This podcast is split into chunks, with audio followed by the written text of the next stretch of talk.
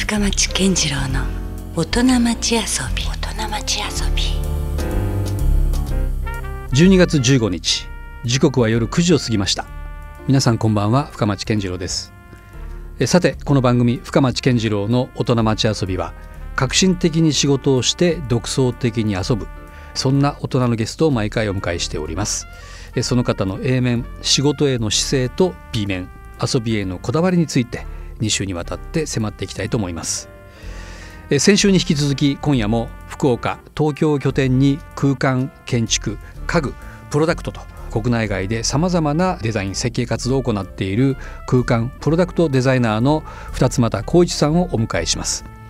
先週は二ツ俣さんの手掛けたプロジェクトや仕事をする上での大切にしていることなどをお伺いしました。さあ、そんな二ツ俣さんが仕事から離れた時はどんな遊び方をしているのか、どんな一面を持っているのかということで、今夜は二ツ俣さんの遊びへのこだわりにも迫っていきたいと思います。さあ、先週に引き続きプロダクトデザイナー二ツ俣浩一さんなんですけれども、かなり多岐にわたっていて、従業的なデザインがあるかと思えば、真空管アンプのようなですね、かなりマニアックでもあるけども、ちょっとした家電みたいなものまで、その範疇は結構幅広いわけですけども、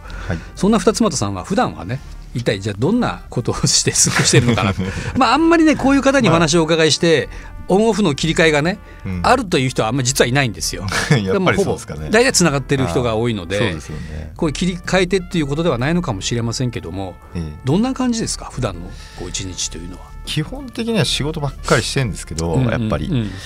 でも物が好きなので、とにかく、仕事も結局そうなんですけど、物が好きなので、なんか物見ちゃうと、物がどういう生い立ちでどんな風にできてて、どういう背景があるのかとか、そこまで職業病ですね、これ一緒ねもう物のその空気感みたいなのに興味があるんですよね。醸し出す、なんだろうこれって興味を持つとグイグイ入っちゃうんで、そういうものを知ってしまうと入り込んでて、それが趣味っていうのか分かんないんですけど、遊びなのか分かんないんですけど、結果仕事になっちゃうんですけど、それもね、いろんなヒントがそこから生まれたりとかね、そうですね、やっぱりもあるだろうし、かなりありますね、それもね。どういうところに身を置くと一番なんか落ち着くというか、その発想が生まれるとか、いろいろあるでしょ、やっぱそういう場所も。やっぱり仕事だとあんまり人混みの中でいっぱいだから、東京とかであんまりデザイン考えないんですよね、ゴミゴミしたとこでは逆にあんまり細かいものは、なんかライブ感で行くといい発想一見生まれるんですけど、自分じゃないものも生まれちゃうから、結構一人になってじーっと向かい合ってる時が多いですね、暗いですね。いやでもなんかねもの作る人って実はそうなんですよね、音楽とかを作る人でも大体別にその華やかなところから生まれてないですよね。大体一人で黙々と悶々としてる中から作るものが多いから、そうですね、なんかその悶々としたところからギューって密度濃く出していくっていうのが、やっぱり自分的には一番なんか気持ちがいいというか。どのタイミングが一番快感だったりします？生まれ落ちていく時って。やっぱり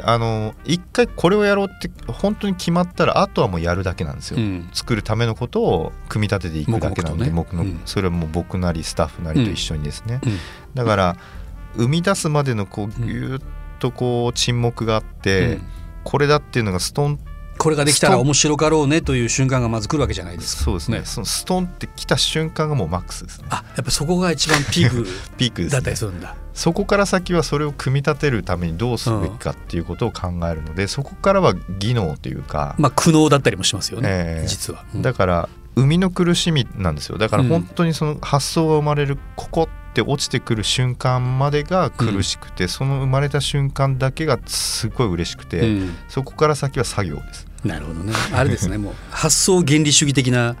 感じですよね、そこでもすごい大事にしてる。そうですね、してますね。だからその時間は結構だから一人になるっていう、だからそれをそう導くためには結構プライベートな時間って重要じゃないですか。そうですね、仕事をしてない時間帯の使い方。そうですね、いや机に向かって何でもデザインが次々生まれればいいんだけども、意外とそうじゃないでしょ。そうですね、締め切りが来たとしてもさ。そうですね、だから今思ったんですけど、意外とデザインの僕の仕事は何もないところから落としていくような感じ、生み出すような感覚があるんですけど、趣味というか普段の遊びでそのものに関わっている時ってすでにこう前提があって、うん、まあだから簡単に言うとプラモデルみたいなもので、うん、ものが前提としてあって、それを言われた通りに黙々作ったりするっていう、うん、でそれ作っていく過程でいろんなことに気づいて、うん、もっとこうかもあかもとか、うん、あこれはこういう背景があるかもとかっつってね、掘り葉掘りもういっぱい気になることがまた出てきて、それをまた全部掘っていくみたいな、うんうん、だから取っかかりをなんか作ってくれるものみたいな、その既成のものにすごく興味があるかもしれない、はい、もうすでに生まれ落ちてる何かを見ることによって、そうですね、うん、でそこに共感が湧くものに対してグーッと入っていってるかもしれないですね、うんうん、でそれがあ自分の今考えてるこれになんか応用できないかとか、まあ、それはやっぱありますよね、うん、そこのこの考え方面白いかもとか、うん、ここのデザインのここの R の部分はこういう考えでやってんだなって思うと、うん、あこれはなんか僕が今考えてるこれと一緒かもしれないとか、うん、つながっちゃいますもんね、結果ね、うん、だからまあ遊んでんのか仕事してんだかって話ですけど、うんうん、そうね、だから人が見ててもよく分かんないでしょうね分かんない、うん、あいつサボってるなとか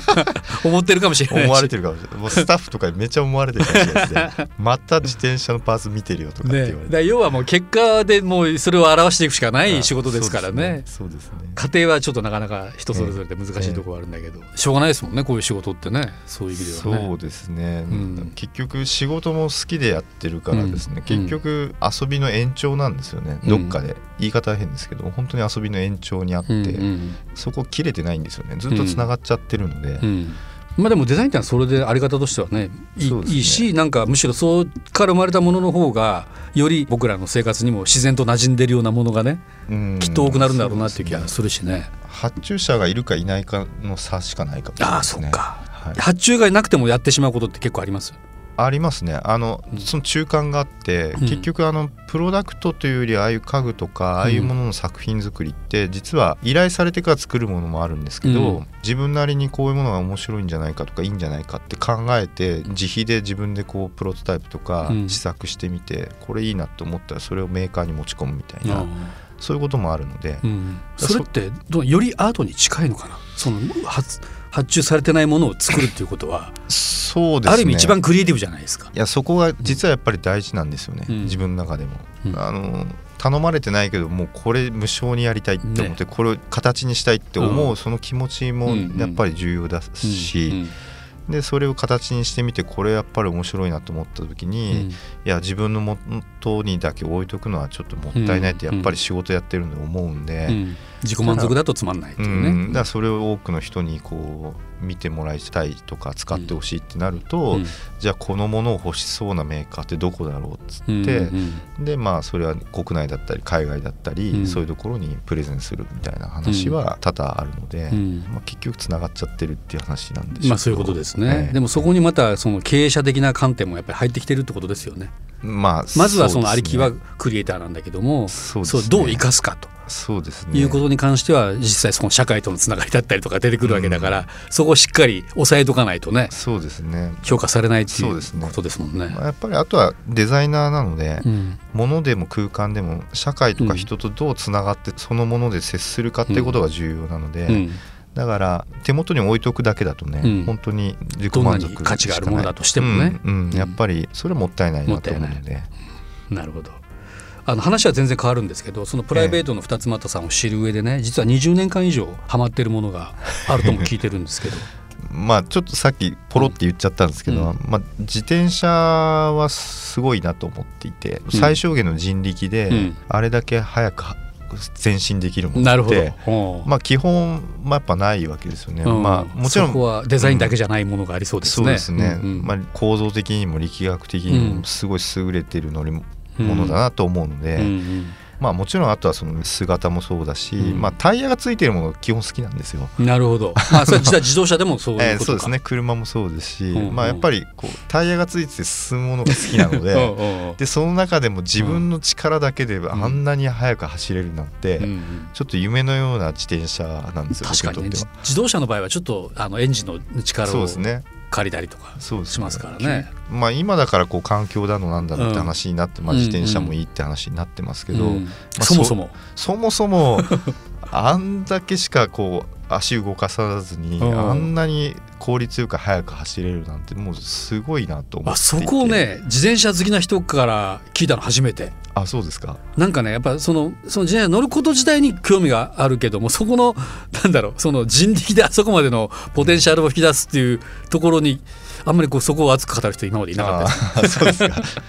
いやそのシンプルなのにそれだけこう進めるみたいな、うん、この機能性が多分この自転車カルチャーみたいなのが長く続いてる要因だと思うし、本当にこれ以上のタイヤがついてる乗り物はないんじゃないかって思っていて、うん、でなんかそういう観点で見ていくと今度国によって全然また国民性も違うので、そのカルチャーの違いがまた自転車に現れますか。現れるんですよ。そこがまた深くて、だからまあ一番分かりやすく言うと例えばフランス、イギリス、イタリア、まあ、日本もまあ競輪とかがあったので、まあ、盛んな国です。今上がった名前はね、だ国は、は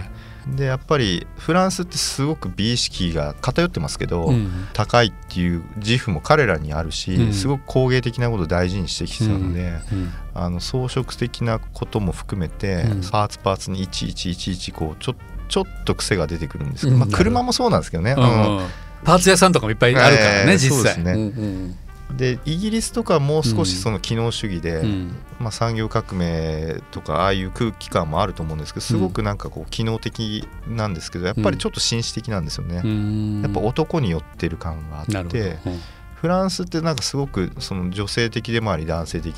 でもある感じがある、兼ねてるっていうか、兼ねてますね、でイタリアはやっぱ男のスポーツっていうところがすごくスポーツでこう成長してきてるっていうのがあって、なんか結構また違うので、でそこに、まあ、今はなくなってしまったパーツメーカーっていっぱいあって、歴史的に、それぞれの国にいろんないいメーカーがあったんですけど、まあ、スイスも結構あったんですけどね、もう今は本当に淘汰されて、大手しか残ってないんですけど、でそのまたパーツメーカーがそれぞれが作ってるパーツがまたもう本当にいろいろな、でももうすでになくなってしまった、生産してないところもいっぱい。そうですね。だから中古市場とかアンティーク市場ではいろんな取引がされていて、それ実際買ったりしてるんですか。いろいろそういう、まあちょっと癖みたいなものでいろいろだから自転車組もうと思ったら何台組めるかなっていうぐらいいろんなパーツのストックがあるんですけどあ、それはもう別に何かを完成させるためにそのパーツが欲しいんじゃなくて、パーツそのものにも魅力があって、そのパーツそのものがもうカルチャーそのものなんででそれの集大成がたまたま組まれた自転車でしかなくて結果自転車になってるけども基本一個一個はもうすごく重要な要素なんですよね。なるほど。でまたパーツもいろいろあるので、でどれとどれが組み合わせが効くのかとか、どれとどれを組み合わせて一緒にちゃんと動くのかとか、そういうそのマッチングの問題もあったりするので、すごく工学的でもあり、芸術的でもあり、人間的にあんなに すごいスピードで走れる自転車っていうその集大成はちょっとすごすぎるっていうのが僕の中の。すげえ。そこまで熱く語ってよくそれを仕事にしてないよねいや、何なんだろうそれ、別なんですかやっぱそこは。でももしかしたらあり得る話じゃないですか今後。そうですね、そっちの道まあそういう話がないわけでも実はなくて、ちょっと詳細まではまだ今言えないけど、動き出しているプロジェクトもあるようなないような。はいですね、だから僕は僕多分自転車デザインするとしたら、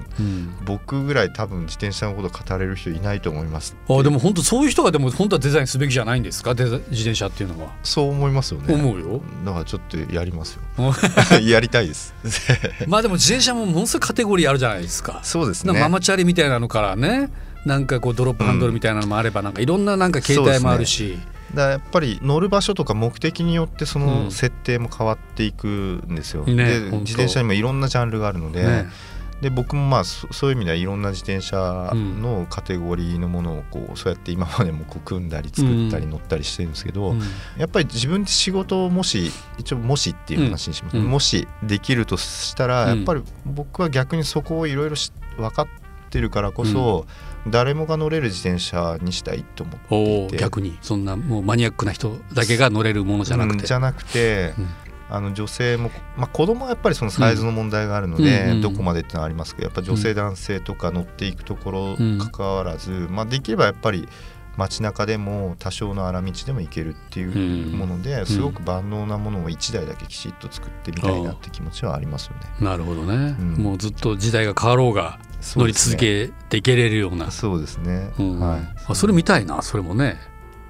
さあ、まあ近い将来ね、2つまたデザインの自転車が街を行く日が来るかもしれないという話でみたいですね。まあそれで言うとですね、はい、これからまたその二つまたさんがこうデザインの分野においてね掲げるまあ夢のようなものだったりとか、はい、こんなことがしてみたいなとか、そういうビジョンってあったりしますか？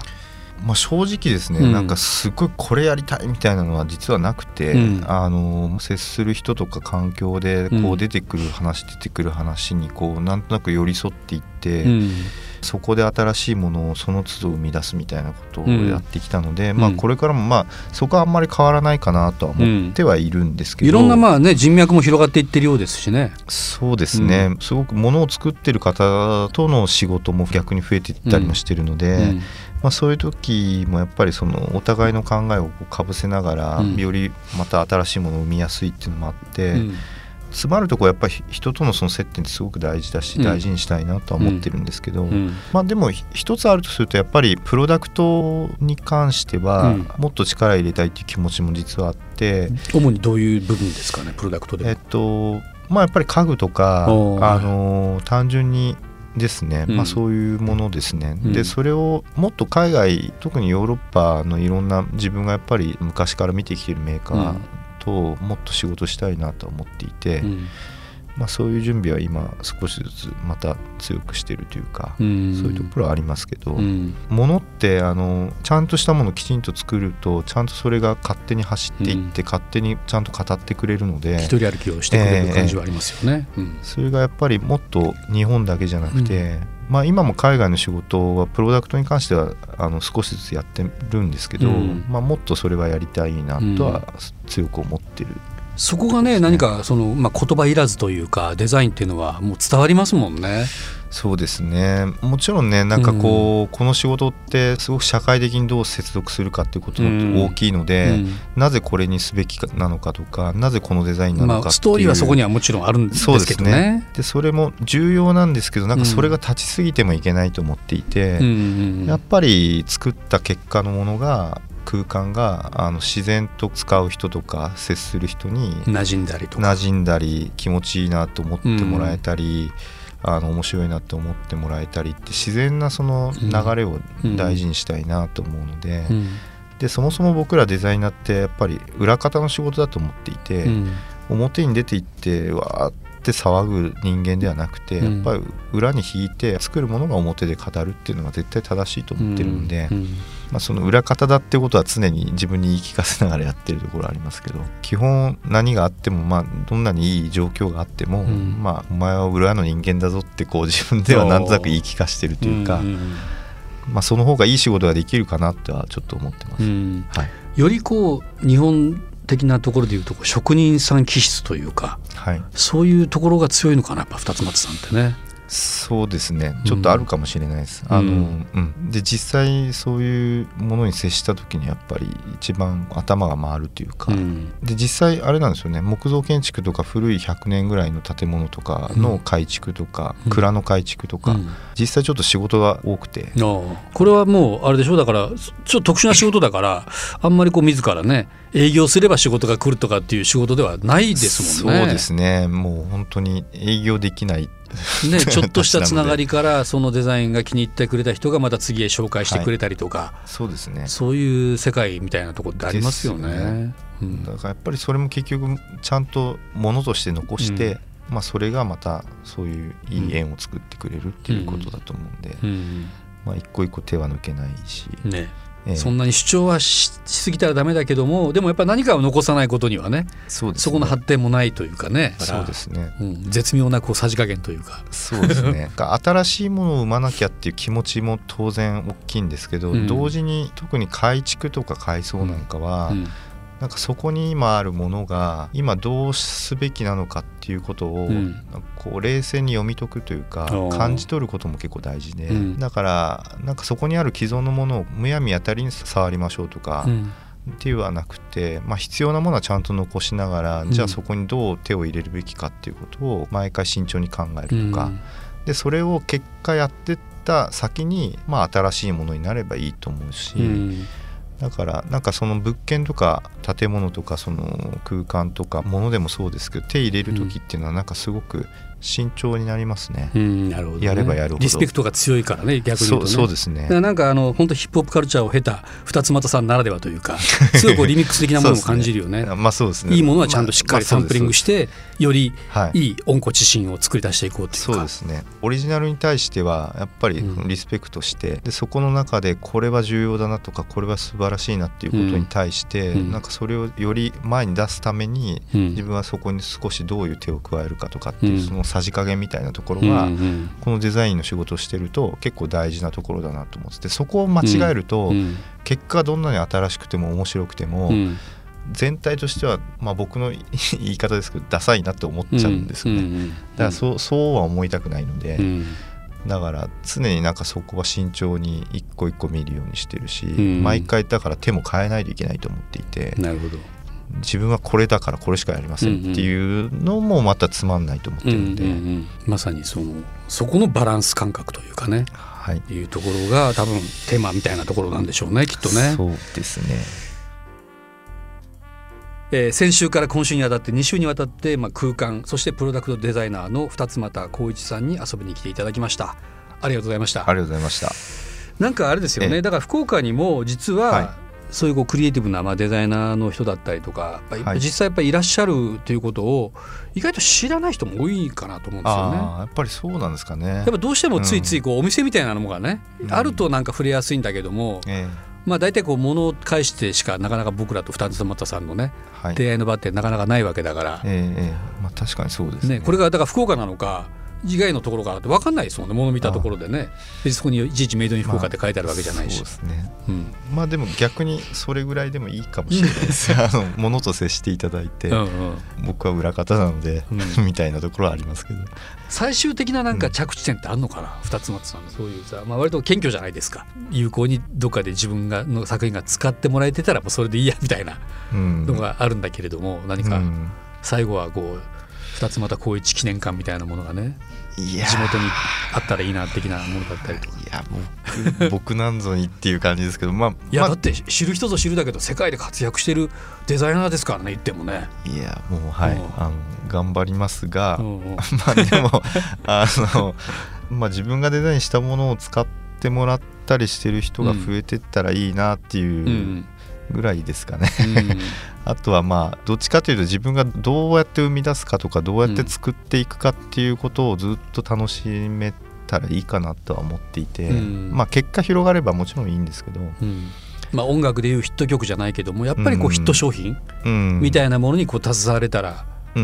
なと思うところもありますか。まあそれもね、なんかヒットを狙って曲を作るとかっていうのはどうかってあれも分かんないし、あるんだけども、そうですね、それも狙えるものかどうかは分かんないんだけども、どうですか、もし自分の作られたものがね、まあ、本当に結果的にそうなってもらったらものすごいありがたいし、もうそんないいことはないと思います、ね、妙利には尽きる話ですよね、ですね、まあ、それはね、自分がこれはいいって思ったものがたまたま時代にあったり、いろんな人にフィットしたっていうその結果はもうすごいありがたいし嬉しいと思うんで、もちろんそういうものが1つ2つ3つぐらい生みたいですよね、うん、ね、生きてやっぱなんかこの仕事に関わった以上ね、うん、そうですね、まあ、狙っていけるもんじゃないと思いますけどね、まあでもきっとね、そういう届く、はい、寄り添える作品がね、今からもまた生まれていくんだろうなということはよく今日、それから先週の話にお伺いしているとよく分かりました、はいはい、ありがとうございます。で、まあ、こういうちょっとデザインの世界ってね、やっぱ今まで改めてそういうことなのかってちょっとねピンときた人だったりとか、これでちょっと興味が出ましたという人はですね、一度よかったらそのケースリアルというね、二俣さんのホームページ、これ検索してもらったらあるいは二俣浩一という名前でね検索してもらっても出てくると思いますので、はい、そこでちょっと作品にも触れていただいて、で、まあ、もっと言えばその現物にもねどっかで出会う時があるかもしれません。それがお店なのか物なのかね、はい、いろいろありますけども、はい、よかったらそういうところも触れていただければと思います。そしてまた二俣さんのね、あと続いて自分もデザイナーになりたいという人がね、ああ出てくるかもしれませんからね、これねですね、頑張ってもらえたら、まあ、僕のやり方が正しかったかもう本当にお勧めできないですけどいや、まあそれは人それぞれねいろいろありますからやり方は、はい、ということで、まあ、これからもぜひちょっと二俣浩一という名前はねチェックして、はい、皆さんもこういう人が福岡で活躍しているデザイナーなんだっていうことをねしていただければと思います、はい、さあということでね2週にわたって空間プロダクトデザイナー二ツ俣晃一さんでした。どうもありがとうございました。ありがとうございました。